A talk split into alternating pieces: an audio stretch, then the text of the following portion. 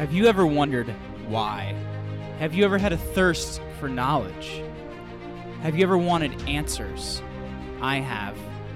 I'm Jeremy Slate, and this is the Forces of History. We're going to explore little known events that had a big effect and figure out what caused them, what were the motivations of the people involved, and what are the wide ranging effects that we may even be feeling to this day. We're going to take a look at where history has led us and if we have all the information. Because let's face it, the victors write the history. I want to find out what really happened. Join me for the forces of history, where we find out what happened. Hey everyone, Jeremy here. This is kind of a interlude in our five-part series here of really uh, how the Roman emperor convinced people he was God and the blueprint that he used to do that. Um, this episode is something I did on my other podcast um, late last year called the Create Your Own Life Show, as we had with us the host of the Hardcore History podcast, Dan Carlin. And we actually talked about his new book, The End is Always Near. And since this has kind of been a reboot of Forces of History, since we had a lot of technical problems, life happened, the files were lost, the hosting account was lost, and uh, the kind people over at Libsyn uh, and Anchor were nice enough to find these files for me and get them back up and kind of get this show relaunched and moving again. So as I'm kind of putting together the second episode in this five part series um, in Generals and God Kings about how the Roman Emperor convinced people he was God and the actual blueprint that he used to do that. This is a little interlude of a long form interview with Dan Carlin from Hardcore History because I didn't want to leave you guys hanging. I wanted to give you something new to check out since we did recently get the podcast back up and the feed back up. Um, that next episode will be out soon. I don't quite know when since these do take a little bit of work to put them together, but I hope you guys enjoy this episode with Dan Carlin from Hardcore History as we have a discussion about his book. Um, the end is always near. So enjoy this episode, guys.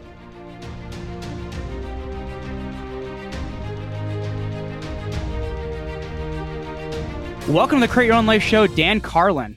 Thank you for having me. Dan, I got to tell you, I am super stoked to have you on. I have been a hardcore history listener for many, many episodes at this point. I actually even buy all of your extra episodes and your addendum feed as well. So I'm really stoked to kind of dive into some things with you today. Well, that's fantastic. Listen, I'm just glad that you've been listening for so long. I appreciate that. Totally. For those of my listeners that aren't really familiar with the concept of hardcore history, I want to just kind of set the stage here before we jump into your book, which is the major thing I want to discuss with you today. You know, what is the Hardcore History Podcast? Why did you start it? And I want to get into that a little bit, what your process is like, but let's handle that first. So, what is the show? Why did you start it? Well, I've actually, you mentioned the Hardcore History Addendum feed, which is the third podcast we've ever done. The first podcast I ever did was something that we adapted from terrestrial radio that I used to do. And so it wasn't a really original concept. And then when we decided to do a podcast, maybe a year and a half after starting that one, I thought, well, you know, by then you'd learned a little bit about the artistic parameters of this new medium. And we're talking about 2005, hardcore history, probably 2006. And so until I'd done it for about a year or so, I wasn't really clear on, let's call it the canvas you had to play with. Is this, is this as, your as common a, sense feed or is this a the different? common sense feed was the one that started first, and so that Got was the it, one okay. that grew from the radio show. But then somewhere along the line, we thought, well, we, you know, maybe we do another podcast as well. And when we thought about that, we had internalized whatever lessons we had learned from a year of the Common Sense podcast. And instead of repurposing some other thing that was originally created for a different format, we had the chance to create something from scratch that took more advantage of all this open canvas space that the medium allowed. The only problem was, is we really didn't have any idea what it was going to sound. I mean, you know, you have to remember back in this era, there were no professional outlets doing podcasts at all. This Totally. was- yeah, I mean, this was mostly kids in dorm rooms and stuff. So we weren't really sure what would work and what made sense. And I always compare maybe the first 10, 15 of our podcast to the first 10 or 15 episodes of some long running TV series you like. I mean, I always say Seinfeld wasn't Seinfeld for the first 10 episodes. If you go watch it, they're figuring it out, right? They had a concept they started with and that based on experience and growth and chemistry and all that, it develops into whatever it eventually develops into. So if you go listen to the first hardcore history show we ever did, it's like 20 minutes long. It doesn't really sound like the show. In comparison, that's a joke to yeah, what you put well, out now. listen, from, from our standpoint, it might be a heck of a lot easier to be putting out 20 minute shows, but you only have, it's funny to say this when you really control every aspect, but you have less control over the growth of these things and the evolution of these things than you might think. Sometimes you find out based on listener feedback, stuff that you had assumed was right is wrong and stuff that you'd never, you could think about doing. I mean, the first time we ever had a show that went over an hour long, I inserted an apology to the listeners at the end of it because I thought this was such a profound imposition on their time. And the feedback we got from the listeners, which I've been fascinating ever since, was we have pause buttons. And I never thought about that. It never occurred to me that, oh, you know, maybe we don't have to worry so much about these deadlines that we thought we did, these artificial constraints. And so the show becomes something that was never part of the original intention. So when you say, how did you come up with a show where we talk sometimes for six hours straight about history? Uh, it was an evolutionary process and the listeners played a, a pretty decently sized role in getting us there. Well, I want to talk a little bit about your process. I've heard you talk a little bit about it before, how you, I believe on the Tim Ferriss show, how you, you sit down and do some recordings. It takes you some time because, you know, these episodes now you're talking about them being six hours and sometimes it's you know six months before they come out. And i want to make a comparison here. When i listen to one of your episodes like i feel like i did some work man because they're very very involved. It's like watching like an oliver stone movie where i feel like i like had to work this whole time i watched it. So what is your process like in terms of you know putting together an episode? Well i mean one of the things we try to focus on because i think it makes a lot of sense when you're getting a, a history podcast from a guy who does not have a phd in history is what the heck are you getting from me that's unique and valuable? Because otherwise, why wouldn't you just go pick up a book from one of the people that we use for our research? Or why wouldn't you go watch a movie or a, or a historical documentary or something? And so at the outset, we try to figure out what the hell it is I'm giving you that's worth your time. And this aspect is usually, I always describe it like the weaving of a rope, where you mm. have different strands. So, I mean, for example, we did a series, and, and I think about these more like audiobooks now rather than podcasts because it's probably a more accurate representation of what you're getting. So when you say you felt like you worked, it feels a little like reading a history book, but hopefully one that grips you because we try to include these questions. And I'm a big questioner. I come from a journalistic background. I'm not a big answerer. We did one on the Mongols, for example, and we wove through the tale one of these really human questions that history raises. Doesn't answer, but raises. And it had to do with generations having to pay some sort of terrible price in order to maybe we would say create historical progress. So with the Mongols, there are people that write books today that maybe we would call them devil's advocate positions or trying to make up for historical injustices. And they'll talk about all the wonderful things that Genghis Khan and the Mongols did. And so one of the things we wove through that series is, okay, we'll accept that premise, but it's undeniable all these terrible things that happen too. Is that the price that a generation has to pay so that a future generation can have something better? In other words, does one generation have to pay the historical bill or the historical tab for another generation's good times? And when you weave that through the story, I feel like that's where we add our own personal little twist or spice or value. And then when you get to the end of the story, hopefully it's been a whole lot more than just names and dates and facts and stuff like that. It tries to give you a sense of dramatic situation these people are in in these stories and some of the larger human questions that they raise. Absolutely. Well, I just finished your book, which is amazing. It's called The End is Always Near Apocalyptic Moments from the Bronze Age Collapse to Nuclear Near Misses. And in terms of putting together the show versus putting together a book, did you find it difficult? And I do recommend people pick up the audio edition because you read it if you get the Audible edition. But in terms of putting together the book versus putting together an episode. Like was that difficult for you to adapt from one to the other? Because like you just said it is more of like an audiobook that you're doing every time you produce one of these or so what was that i guess adaptation like for you? Differently and so you wish that you weren't at least i wish that i wasn't such a novice at it because it's been a long time since i've been a novice at anything and i'm out of practice. And i'm also a verbal person. I speak relatively naturally and the wordsmithing that is a part of writing, you know, where you agonize over the construct of a sentence or a paragraph, those sorts of things are somewhat foreign to me. I've written a lot of articles, so 750 word pieces, which is a very different animal than a book, as you might expect. So I guess I found it to be, in my opinion, a less direct way for me to communicate because I'm used to doing it the way you and I are now, but it has undeniable advantages too. So a learning experience is the best way I would describe it.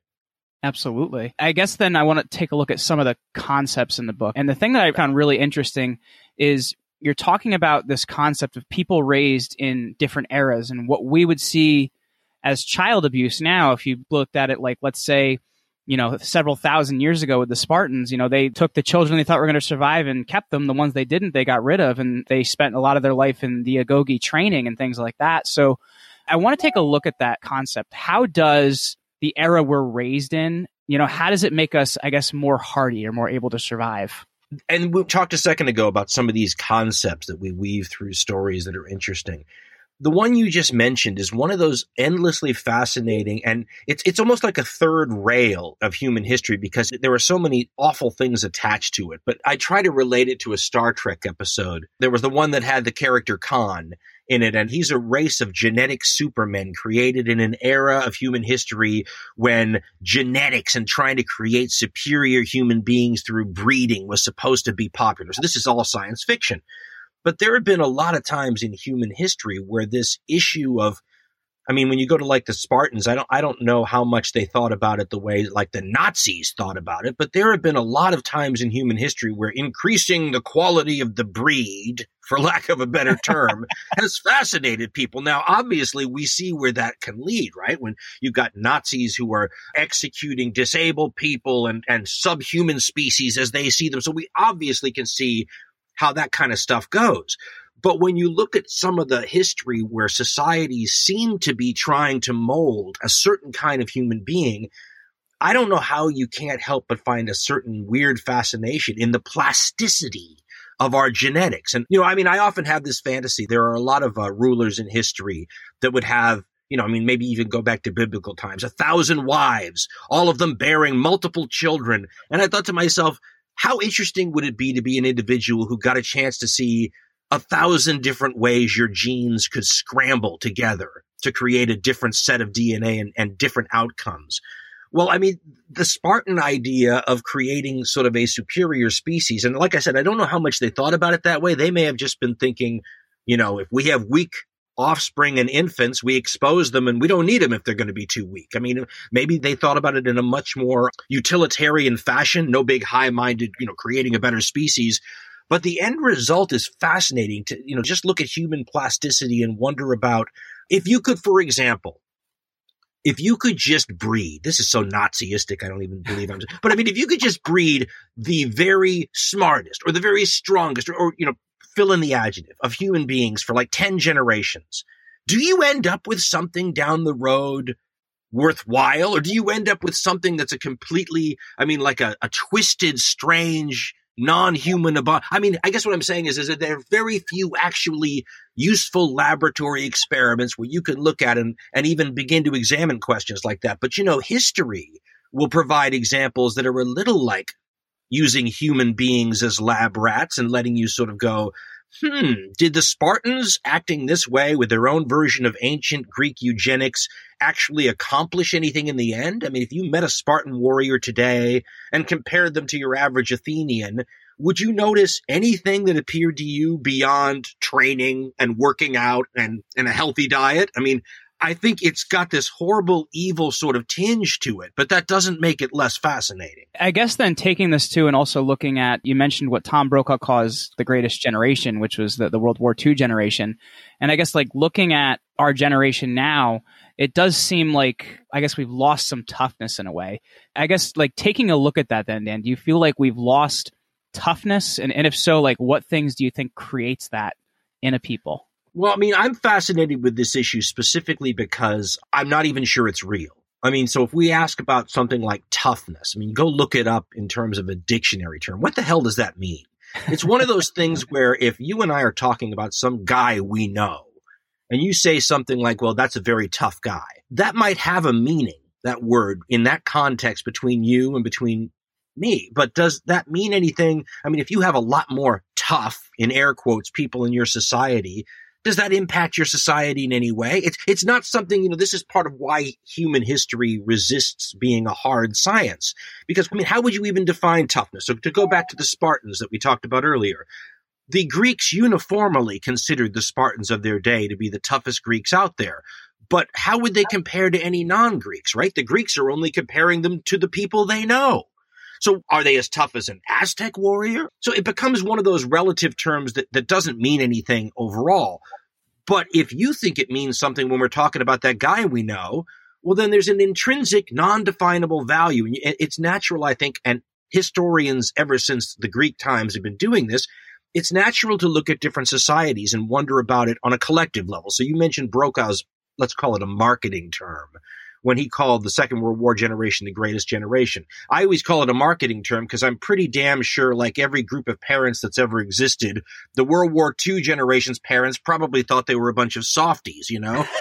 so, so I mean, I think that's a, a, one of those things that always continues throughout human history, right? Um, but that having been said, it's pretty easy to look at my grandfather and see that in by many metrics that we might look at today, you know, how do you judge toughness? Well, how about the ability to withstand privation or whatever? I would say he was a much tougher person than I am.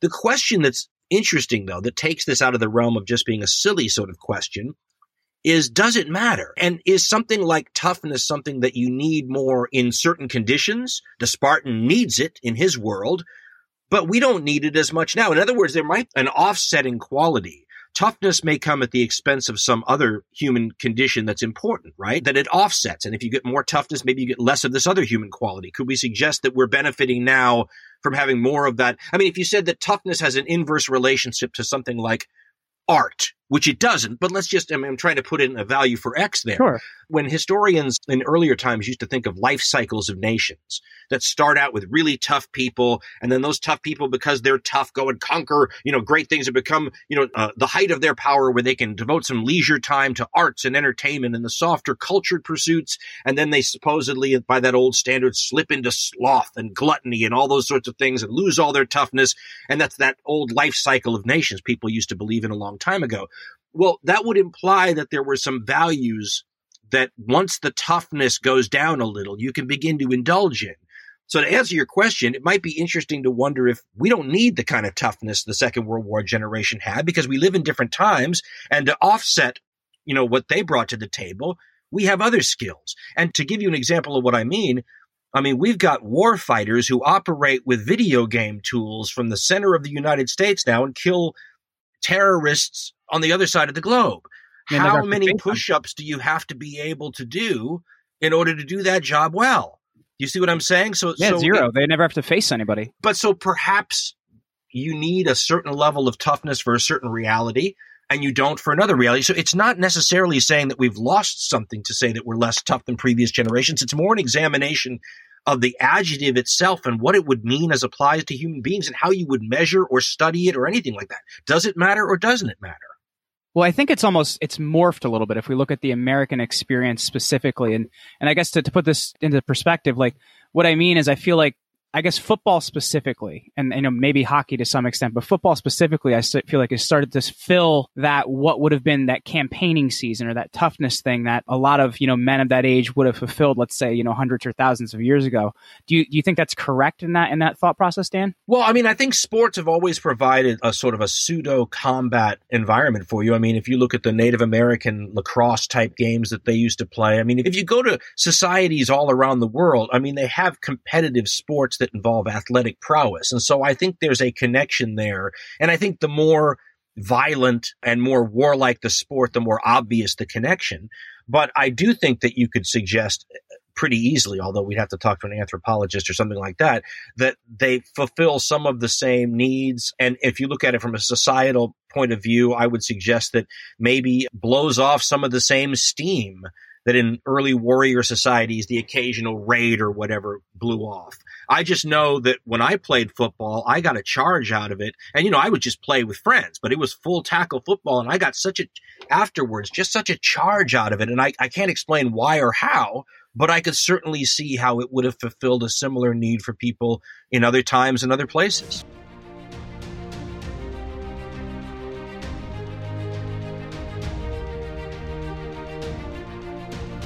Absolutely. Well, one of the other concepts that you talk about in your book and is the idea of the Great Plague, and you spent some time on the plague of Athens, and you know how Pericles lost his sons during that standpoint, and things like that. But I think, like historically looking back, I, I think we look at it a little jaded, and we say something like that can't happen again.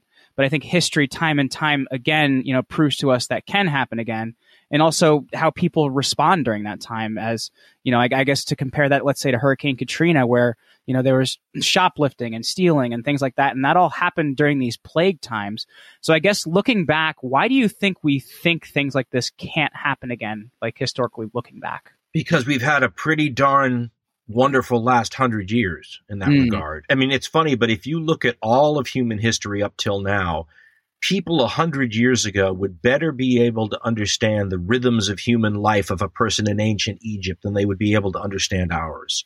And if you wanted to look at the many different things that separate us from the eras a hundred years or more beyond us, I can't see how disease isn't number one on the list. I always try to make these comparisons because numbers mean something. And, and I think we use this one in the book, but everybody understands how upsetting and destabilizing and terrible the AIDS epidemic has been in the planet since the late 1970s, really, early 1980s. But if you actually wanted to put a number on it, the current death toll, I think, is about 34 or 35 million people worldwide since the late 70s. Now, that's devastating. But smallpox, which was only one disease out of a whole plethora of things people were exposed to all the time, used to kill 55 million people annually wow. as recently as 75 years ago. And it kills you in a week. And there's a huge, you know, I think people who were heavily affected in communities that were heavily affected by AIDS would point out that as devastating as it was, the fact that people were able to live with the disease for a long time changed the impact of it. Imagine that we had lost everybody that we've lost from AIDS, 34, 35 million people in a week. It's hard to get your mind around. And then when you realize that smallpox is but one of, like I said, all these different things that can get you, and you begin to realize how people like Edward Gibbon, who wrote The Decline and Fall of the Roman Empire, how a guy like that could grow to adulthood and have lost every one of his siblings by that time. And I think he had six of them. Now, that's an unusual killing rate even for back then.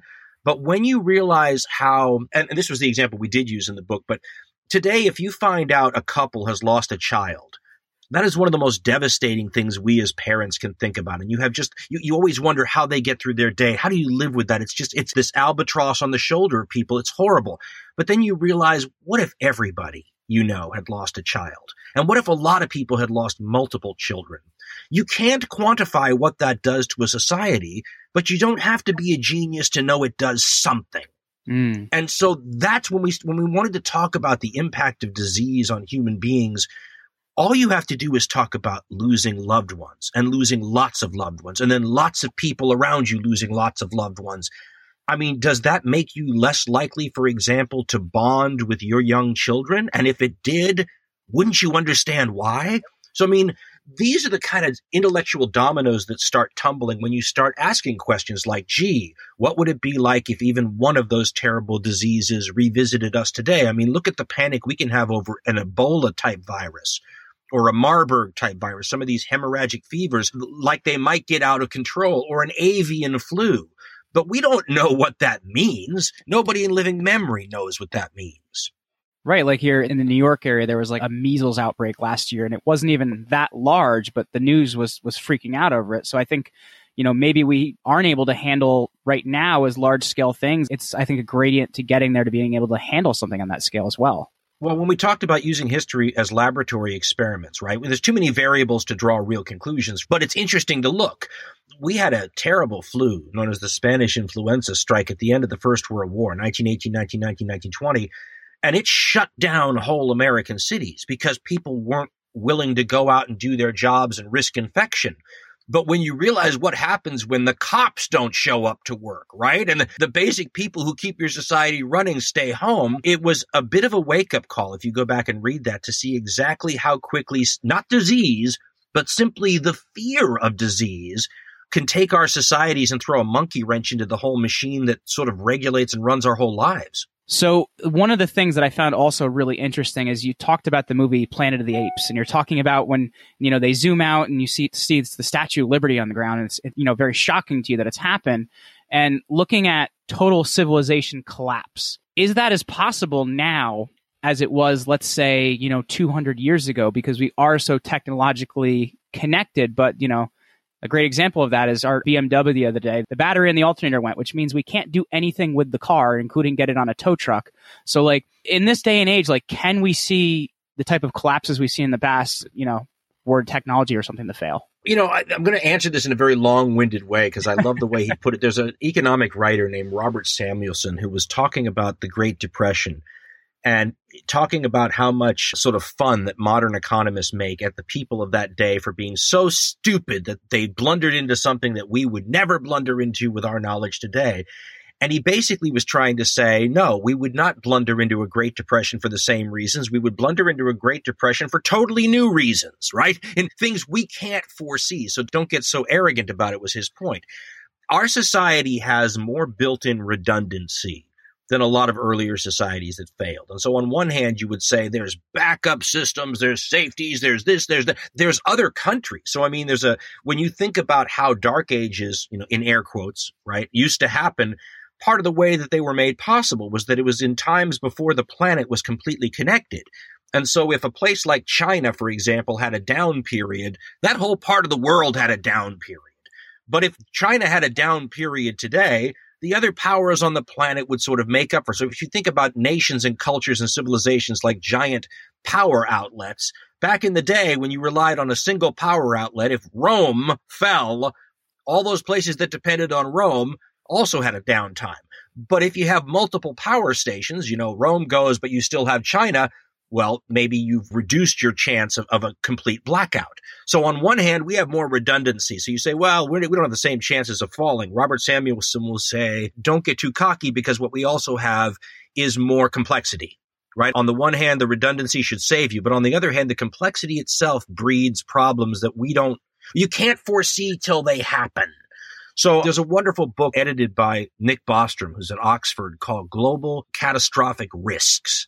There's a lot of math in it, but the bottom line is he talks about all these different things that could go sideways on us, but you won't know till it happens. And one of the most famous chapters in the book is on uh, artificial intelligence. He actually took that whole chapter out and expanded it into an entire book. But the idea of artificial intelligence is a perfect example of something that could create theoretically that catastrophic dark age type risk but it's not a sort of a risk the people in the Middle Ages or the ancient world ever had to deal with, right? It's a new risk. So, along with the many safeguards that make us less likely to have a dark age, are many new threats that that increase the chances. I mean, let's look at one thing, just one. Anyone who wants to do any research on the biggest nuclear explosion that's ever been detonated, go look up Tsar Bomba, is what we call it in the West. I forgot what it is. I'm thinking 50 megatons sounds about wow. right thermonuclear weapon. The largest U.S. test was the 15 megaton Castle Bravo test, and that was enormous. The 50 megaton test is a reminder of how nuclear war in the future is not going to be anything like Hiroshima and Nagasaki. I mean, this is a bomb thousands of times more powerful than those bombs. I mean, there are, there are wonderful things online that will show you what would happen to Paris if that bomb went off, right? Compared to the Hiroshima bomb when you realize that you could have lots of those bombs go off in a, in a third world war, you begin to say, hmm, okay, so all this redundancy that makes it harder for us to have a dark age is maybe offset by the fact that we have such greater efficiency in terms of dark age creating tools. And so I'm not sure that we can say that modern society is any less or more likely to have some sort of future age where the Statue of Liberty emerges partially buried in the sand. But I think the whole point of the version on the Planet of the Apes had to do with nuclear war. So maybe you would say it's a wash. well, it's it's almost mutually assured destruction to some point in time. Like I'm going to blow you up, but I'm going to blow you up bigger. So there may not be anything left. well, and this is you know here's the other funny part about it is once again you know when you start talking about nuclear war, and I don't mean a war like the Second World War where a couple of atomic weapons are used, but a real full on nuclear war.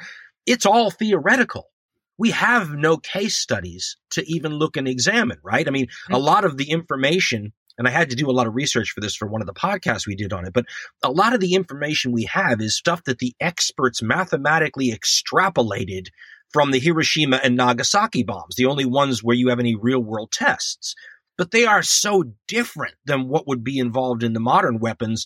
And nobody has any idea if you have lots of these modern weapons go off what that means. I mean, you've heard the scenario of nuclear winter, but that's only one of them.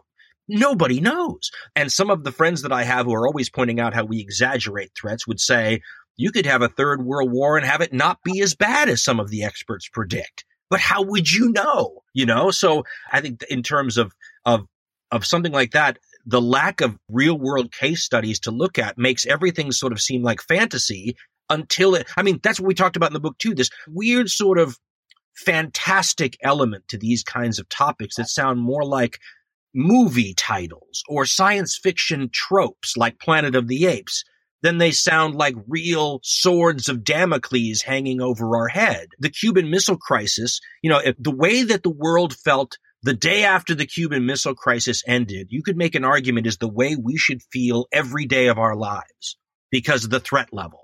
But human beings can't operate that way. And once you get about a generation after those sorts of times, you have people being raised with no memory of that at all. It's almost unrealistic to expect them to have the same level of fear and concern or to be able to sustain it as a society. At the same time, if we ever have a nuclear exchange, people are going to look back and say, why weren't we more on this subject back in peacetime, you know?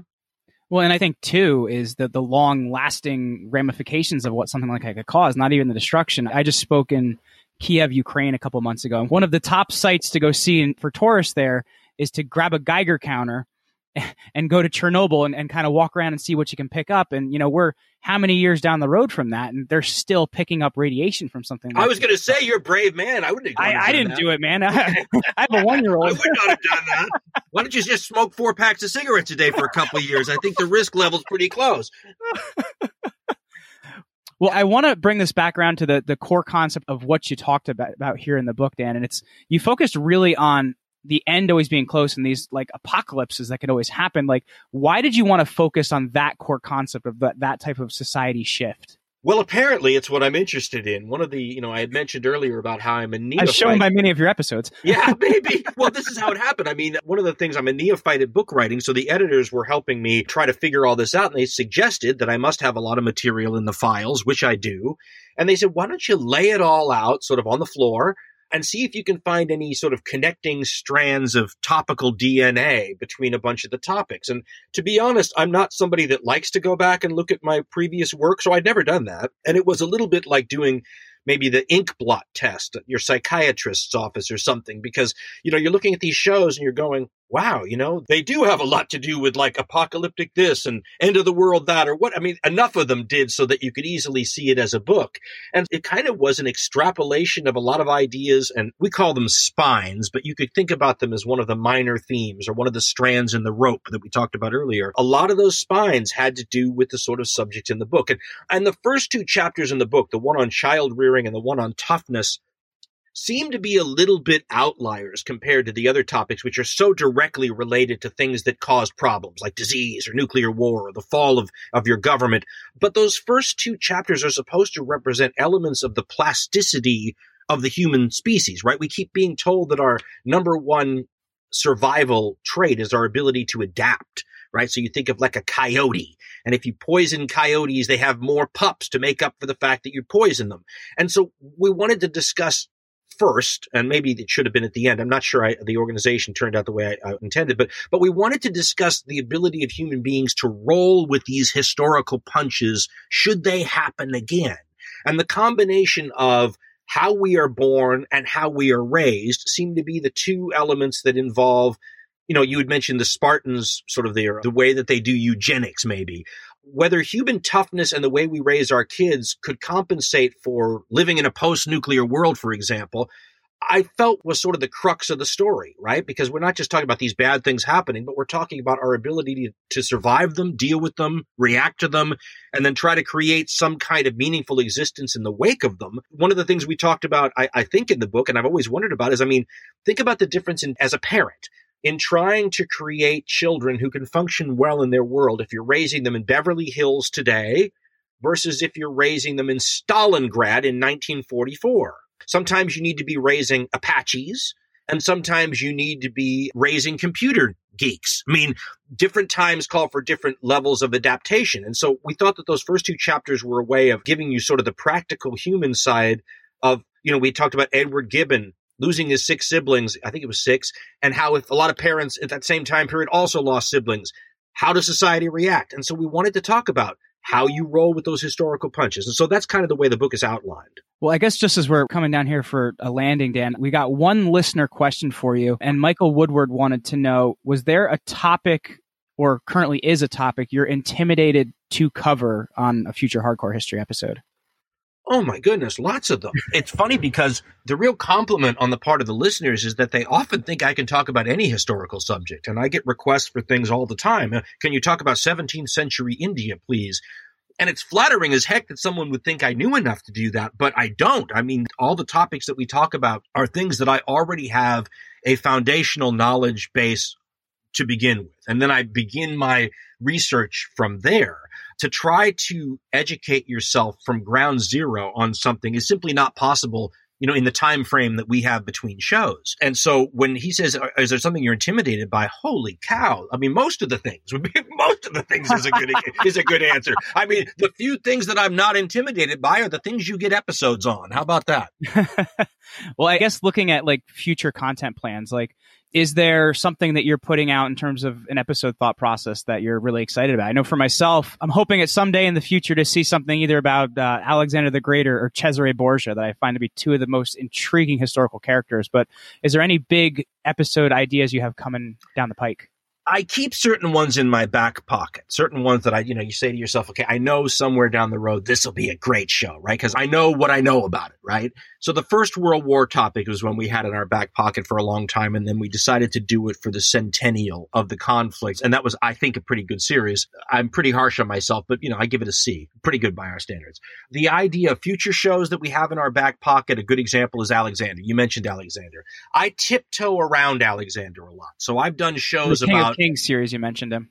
Uh, yeah, and we did a whole early on a show called The Macedonian Soap Opera, which is about the sort of the succession afterwards. So there's a lot of Alexander tiptoed around there. I may do one in the future about another. T- so we're trying to sort of stay clear of directly talking about Alexander, even though the first hardcore history show we ever did was called Alexander versus Hitler, and we still tiptoed around Alexander. So there will be at some point a massive, I think, look at him. The Borgia thing probably won't happen the things I mentioned earlier in terms of, of really knowing the subject well enough, but I've been studying Alexander my whole life, and I still feel like, you know, there's so much more to know. I'm, I'm, still waiting for them. There was a story the other day. They may be getting, I mean, I've been saying this for 35 years, so bear with me, but they may be getting close to finding the guy's tomb. I mean, wow. I'm not sure there would be, uh, somebody compared it to finding Tutankhamun's tomb in terms of importance. And I thought, it's not even close.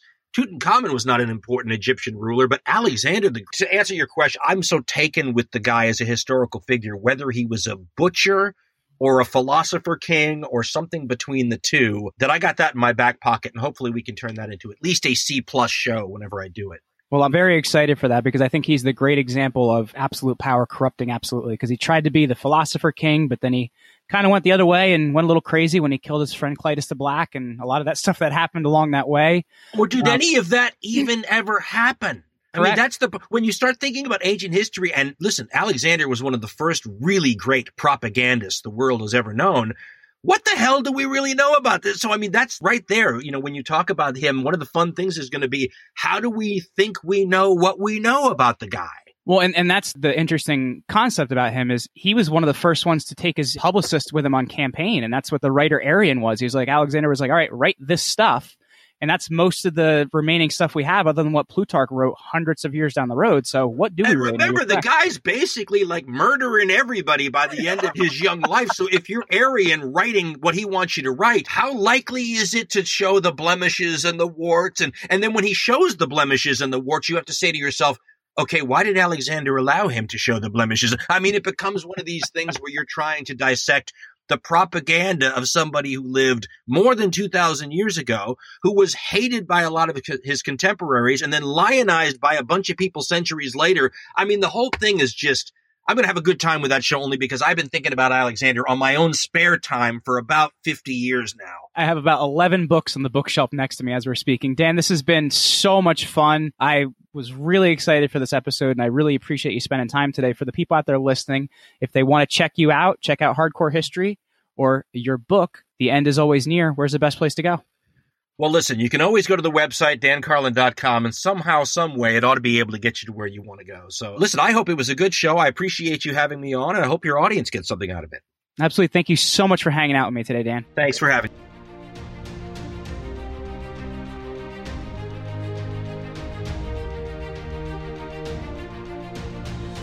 Well, I hope you guys enjoyed this, uh, I guess, short little interlude with Dan Carlin from Hardcore History. Um, we covered a lot of interesting topics here. Uh, some I feel like are more relevant now than they've they've ever been. As kind of uh, 2020 has been a, a weird year. Uh, one of my friends posted on Facebook the other day. He said, "You know, I'm looking for a new horror movie." I'm like, "Dude, it's called 2020." Oh wait, it's real life. So I think this kind of brings a little relevance to, to kind of some of what's happening now too, since we've always experienced things like this in the past historically and you know all through life. So I'm currently working on the next installment of um, Generals and God Kings, uh, Part 2. So I'm excited to be bringing that to you guys very, very soon. I'm hard at work at that. So um, as soon as I have any updates, I will be, uh, you know, getting that episode out for you. Definitely follow me on social. I'm at Jeremy Ryan Slate. And uh, if you want to find any updates and they're out there, that's the place they're going to be. Um, so I'm hoping to get that out to you guys very, very soon. But I wanted to get kind of this um, cool little interlude out to you guys in the meantime. All right. Have an amazing day.